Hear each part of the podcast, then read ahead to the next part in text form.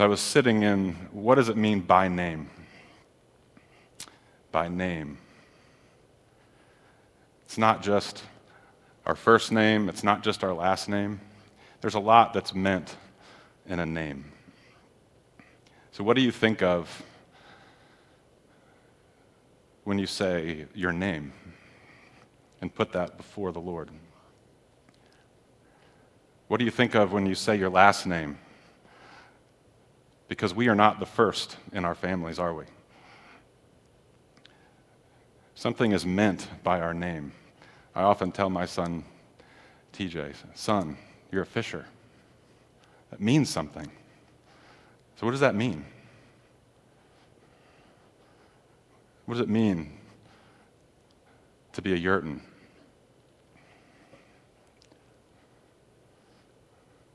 I had the honor of doing Josh's dad's funeral, and I can tell you it means a lot to be a yurton. So when the Lord says He summons you by name, He just doesn't summon you a generic you. He is summoning you individually, you with all of your life history, with back generations, everything that came to be through the generations of your family, so that you are here in this moment with all the story, all the victories and all the sorrows, all the brokenness and all the glories. All of that, the Lord is summoning you by name.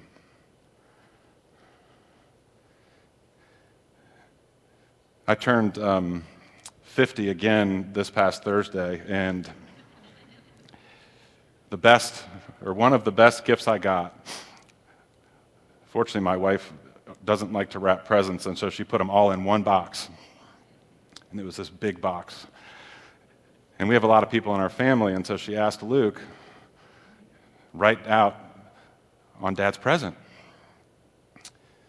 And you see, my son Luke has autism. He's 13 years old.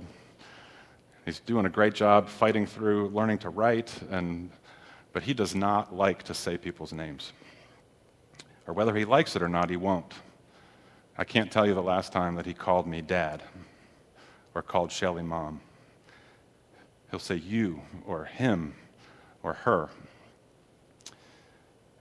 and he'll call friends at school by a descriptive characteristic.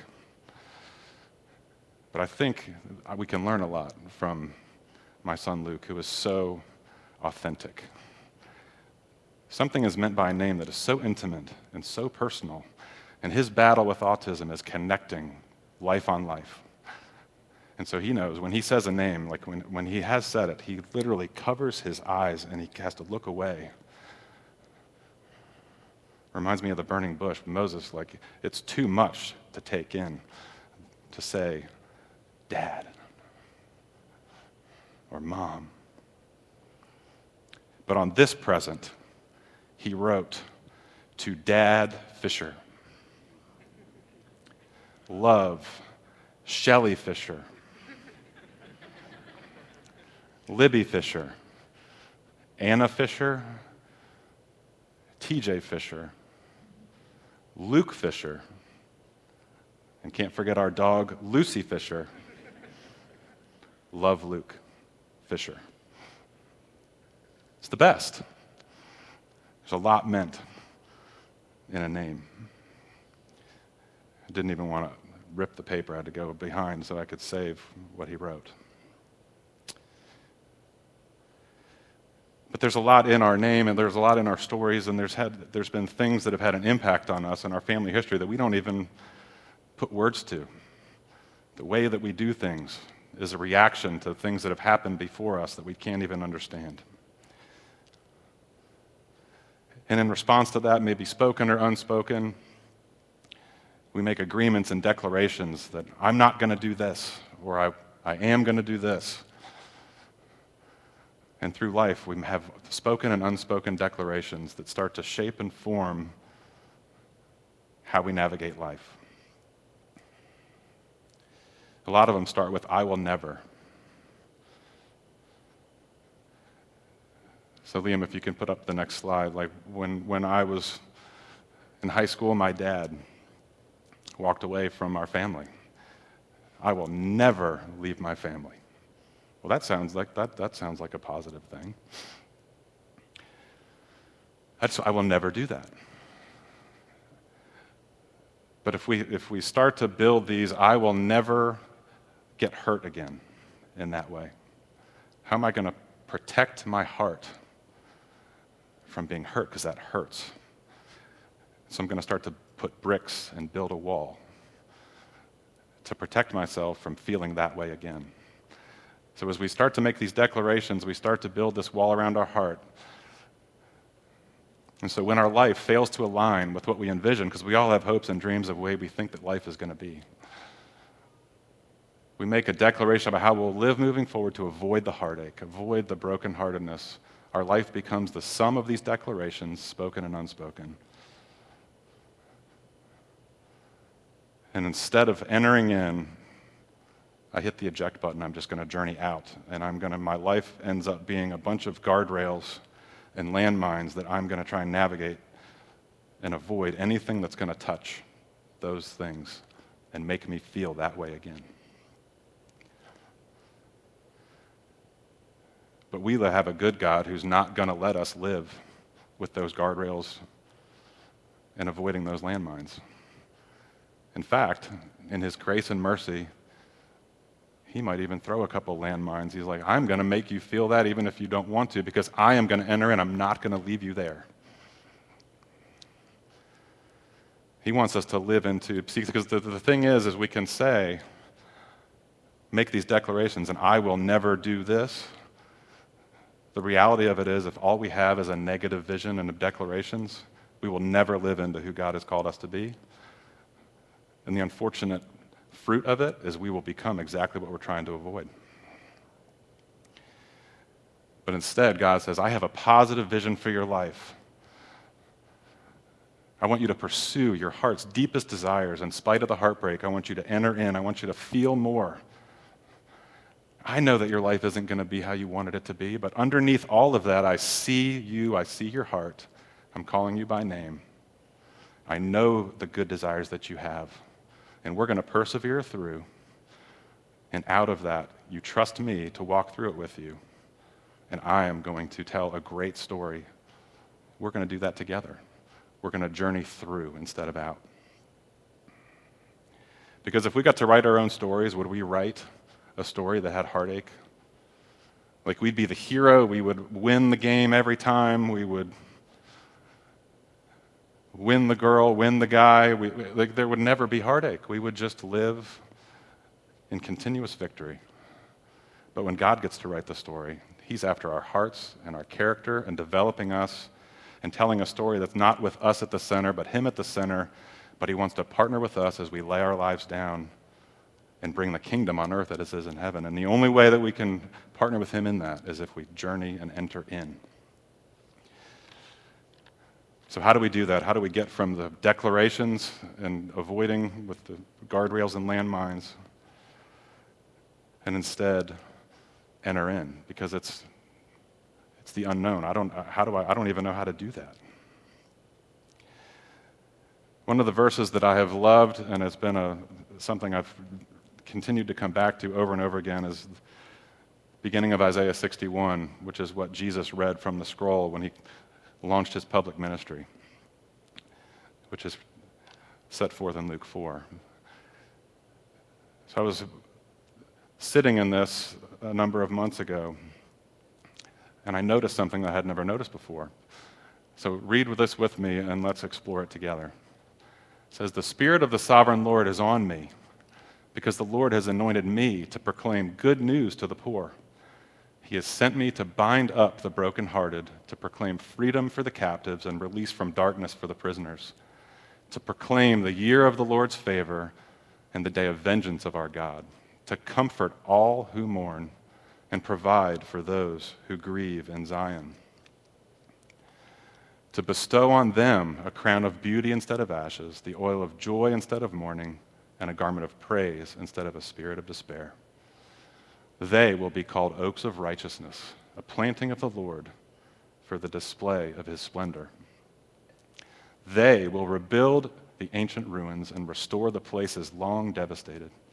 They will renew the ruined cities that have been devastated for generations.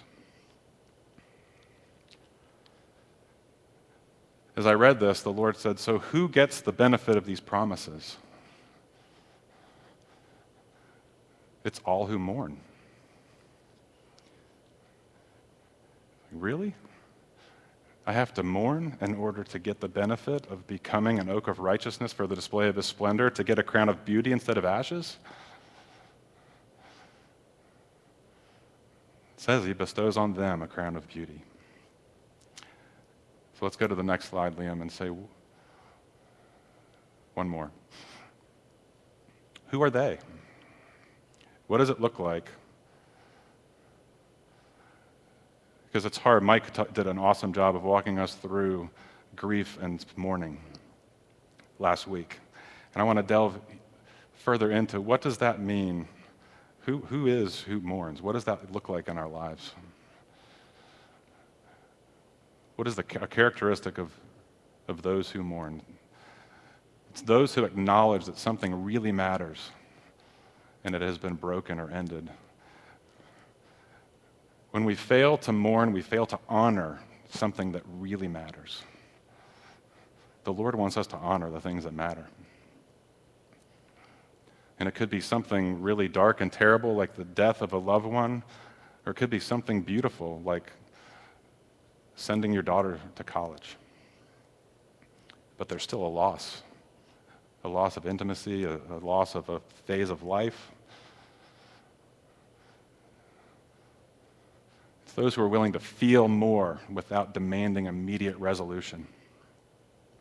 Are we willing to live in a place where we don't see clearly where the Lord is taking us and willing to trust the hand of the Father to guide us through? as opposed to hitting the eject button and saying, Well, I don't want to feel that. I'm, I'm out. They are those who invite Jesus to put the pieces of our broken heart back together. As we go through life, things happen and our hearts experience brokenness in a way that we were never meant to experience, we were never meant to experience them. And in the Lord's journey and in His mercy and His grace, He wants to take a piece of your heart and give it back to you in a way that it will just take your breath away. And for me in my journey with the Lord, He often meets me and asks, says, Just ask me questions. I want to answer questions. Be open and ask questions. It's a very vulnerable place to, Lord, how do you feel about me? It feels so self absorbed and self centered, but the Lord says, No. You are my beloved. I want to bestow on you a name. I want to bestow on you identity. I mean something when I'm talking to you. That is not a selfish question. Lord, how do you feel about me? What story are you telling? I know the story and the, the, the, desires of my heart, but I can promise you I never would have written a story where I have a special needs son. It just may have been for somebody else, but not for me. But I wouldn't trade Luke for the world. The story the Lord wants to tell is way better than the story we'd write for ourselves. Thank God that we don't get to be gods of our own life.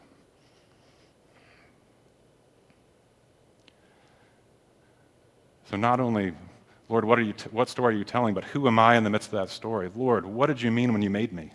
What are the deepest desires of my heart? Like, what are you after? Like, why do I love that? Why does that matter so much? Are we willing to feel more? Are we willing to not stuff down the things that as they come up, like, I'm going to avoid? No, I'm willing to enter in and ask the question, why? When that scene came on in that movie, Lord, why did I like start to tears down my face? It's an invitation. It's an invitation by the Lord to bestow something and to call you by name.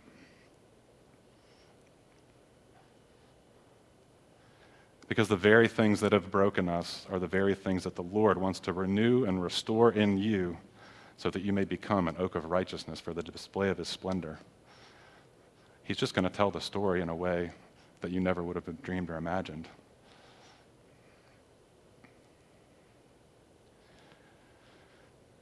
One of my favorite shows is called This Is Us. And It's something that my mom and I have loved talking about, and I'm, I haven't quite caught up, so she like badgers me, like, if you watch the next episode, no, mom, sorry, I haven't. But it's, a it's a wonderful story that's, in my opinion, and so brilliant because it takes clips from these, it's centered around three characters. A brother, two brothers and a sister. One of the brothers is, was adopted into the family, and they're the triplets. And you get to go back and you get to see them as young children with a young mother and father. You get to see them as they grow up, and then you get to see them as, as they turn 40. And then they'll even show clips from, the, from their future. And so you get to see, and as you see them in the present, and you're like, why would you do that? What is wrong with you? Then you see clips from their past. And you're like, oh, I see. Of course. And you fall in love with these characters, and instead of standing over them with judgment, you start to like root for them in a way that like the way I believe God roots for us in our stories. And he doesn't stand over us. Why do you keep running away? Instead, he says, I will pursue you to the end of the earth. I will break through gates of bronze. I will level mountains. So I love this, this show because it reveals something in me. And It gets me to ask these questions Who am I and what are you after, Lord, in my story? So, this one clip took my breath away, and it's the one I'm going to want to show now. So, the sister's name is Kate, and Kevin is, is giving a speech at her wedding. And their father had passed away back when they were at the end of high school, and it had just devastated them because he was a great dad. And a lot of the show is about how do they deal with their dad's death. And you get to go back and you get to see how he poured into them and then the lack of his presence in their life as they experience these milestones like a marriage. And so listen to, to Kevin's speech to Kate at Kate's wedding. My, uh, my brother and I have been going, uh, well, a little bit crazy the past couple of days. Um, we were going crazy because we, we wanted to make sure that this day was perfect for you, Kate. And the reason we wanted to make sure this day was absolutely perfect for you is because that's, that's what Dad would have done. He would have made it perfect for you. And uh, if he were here, he definitely would have looked at you and he would have said, Katie girl, in your life, you have never looked more beautiful than you do right now. And he would have been right, by the way. Beautiful. Um, Mom, Randall, uh, earlier last year, Kate said something to me that was well, profound.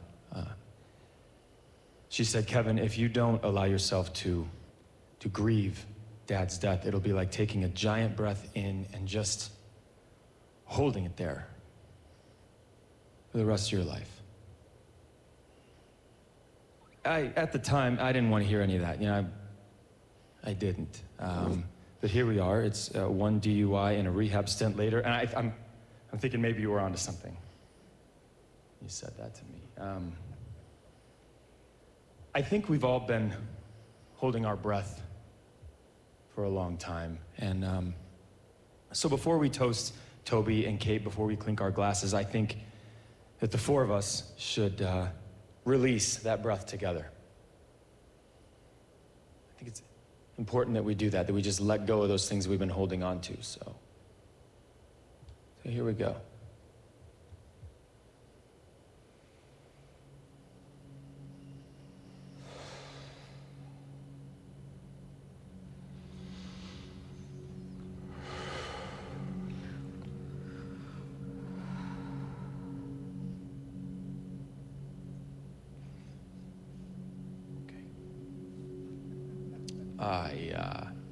my time is up. Um, Toby, Kate.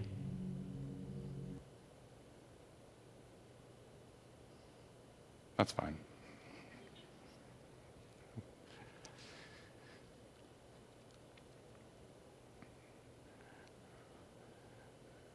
So I love Kevin's heart there, where he recounts Kate sharing with him you don't mourn dad's death, it's like taking in a deep breath and holding it there for the rest of your life.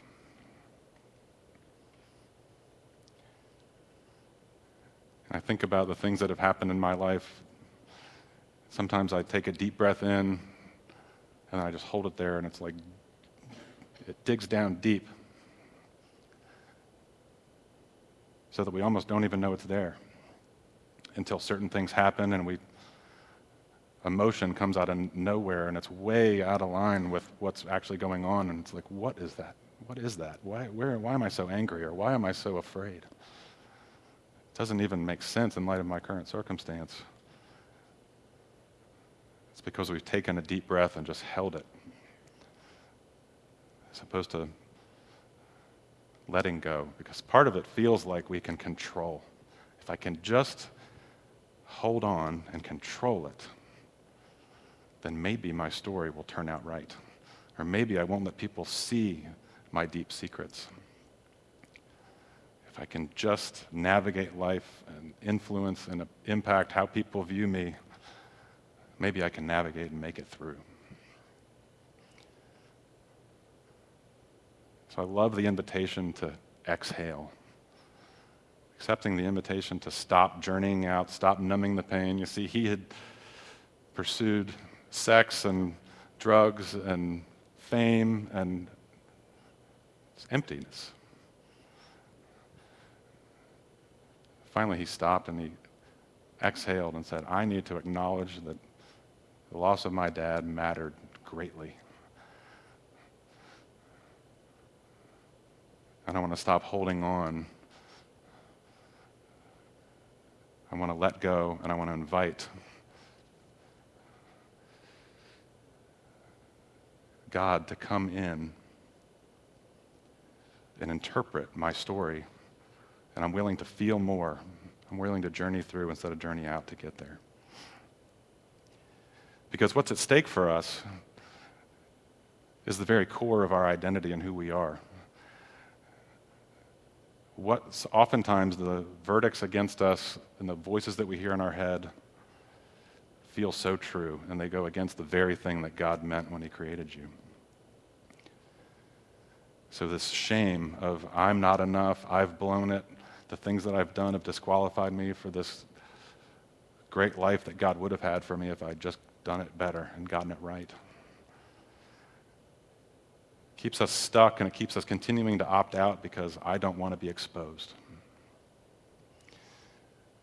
And the places we feel shame are the very places the Lord wants to speak into. And He wants to heal our heart there and say, Nope, that's not true, so that we can journey through and become an oak of righteousness for the display of His splendor. Because God is a pursuer and He won't stop until we allow Him to do it.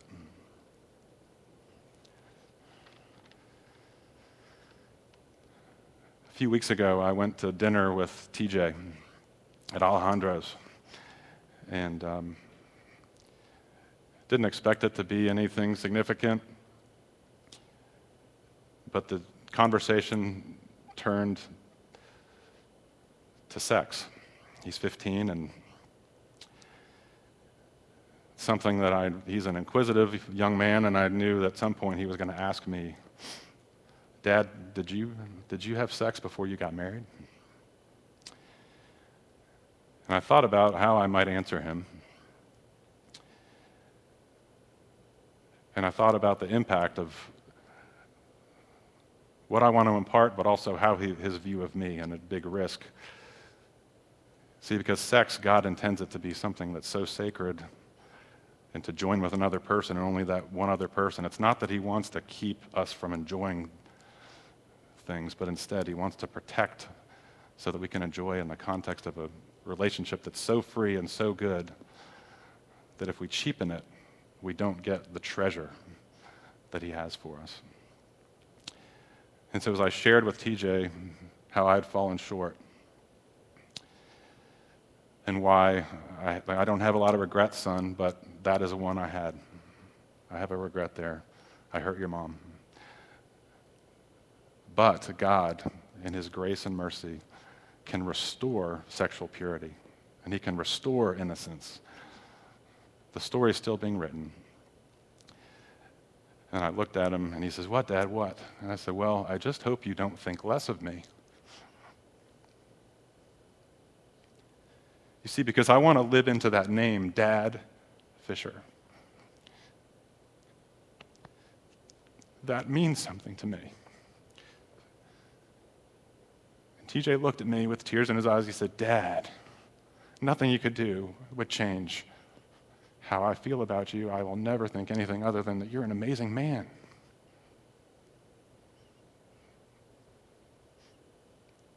I just believe that's the Lord. That was the Lord speaking through my son. So we paid the check, driving home, and I'm looking at the road, and he says, Dad, you know, Luke is great. I love my relationship with Luke. Like some of my friends, like they're not close to their siblings. Like Luke and I, we don't fight, we're close. See, one of the fears that Shelly and I had when we had Luke was oh, I hope that TJ gets to experience this close relationship with a brother, like Anna and Libby get to experience as sisters, or like Shelly and I get to experience with our brothers and sisters. He's like, man, Luke's the best. If I could give him a pill that took away his autism, I wouldn't do it. I wouldn't do it. He wouldn't be Luke.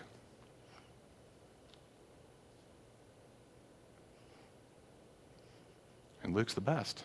I said, man, I literally I could not speak. So it was just quiet in the car. He said, Dad, are you okay? I said, Son, I just, what you said was so sacred that I just need to sit in it and I can't speak for a little bit.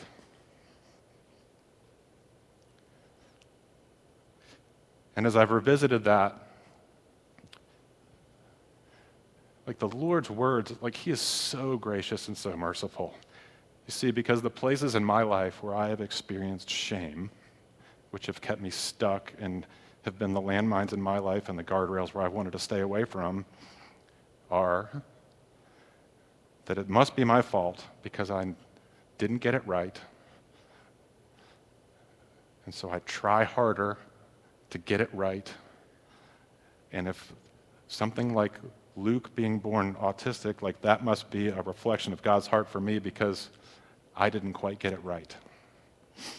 And the Lord has had to answer again and again, like Luke is exactly who I created him to be.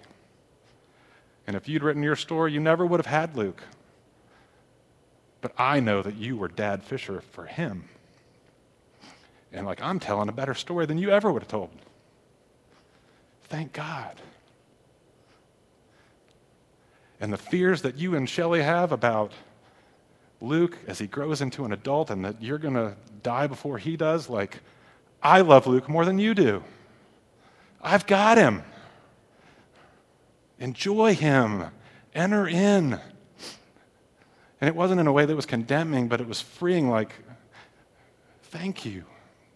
Like, you mean I don't have to, like, try and earn more money because you can never earn enough money to take care of him for the rest of his life. If that's what you're putting your hope in, like, stop. Stop doing that. Stop trying to earn or get it right or be a driven perfectionist. Like, I have freed you from that.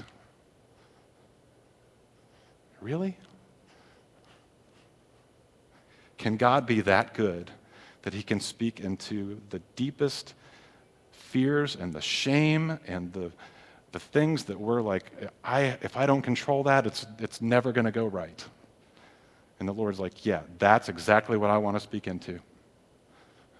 If you will just let me have ears to hear, I will speak into that. And then the freedom, like, I don't even know yet what the freedom from that looks like. Like, this is all in the last few weeks. But I can tell you, I feel lighter, and I feel like I will be able to live into my name, Dad Fisher, for him a lot better, not holding on to the striving and trying to get it right and be perfect so that he can have everything that my heart would want him to have. The Lord's got him. So I know that sitting in this room, there are hard situations. You're going through stories you never would have written for yourself. And the Lord is right there with you in it.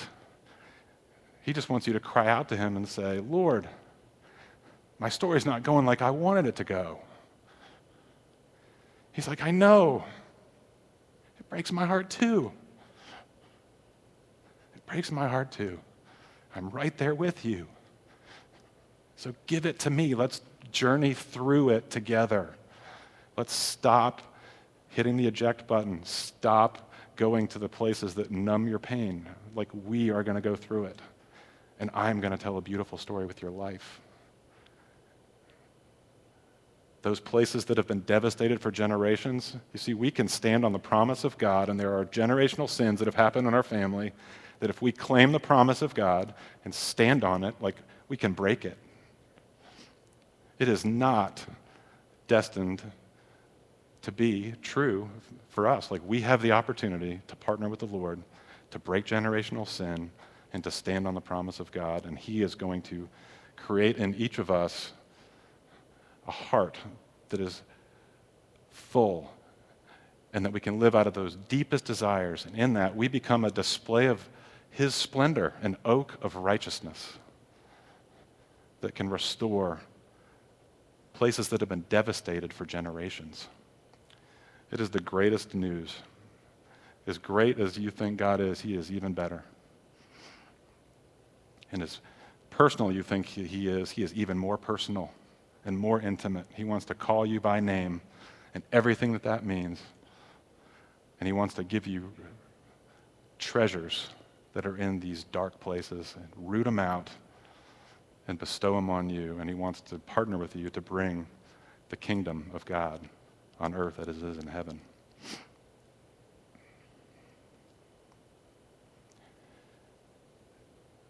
Let's go back to uh, Isaiah 45 and claim these promises because this matters. And when we claim these promises, I think the Lord is so proud and smiling down on us and says, Now let's go do some stuff.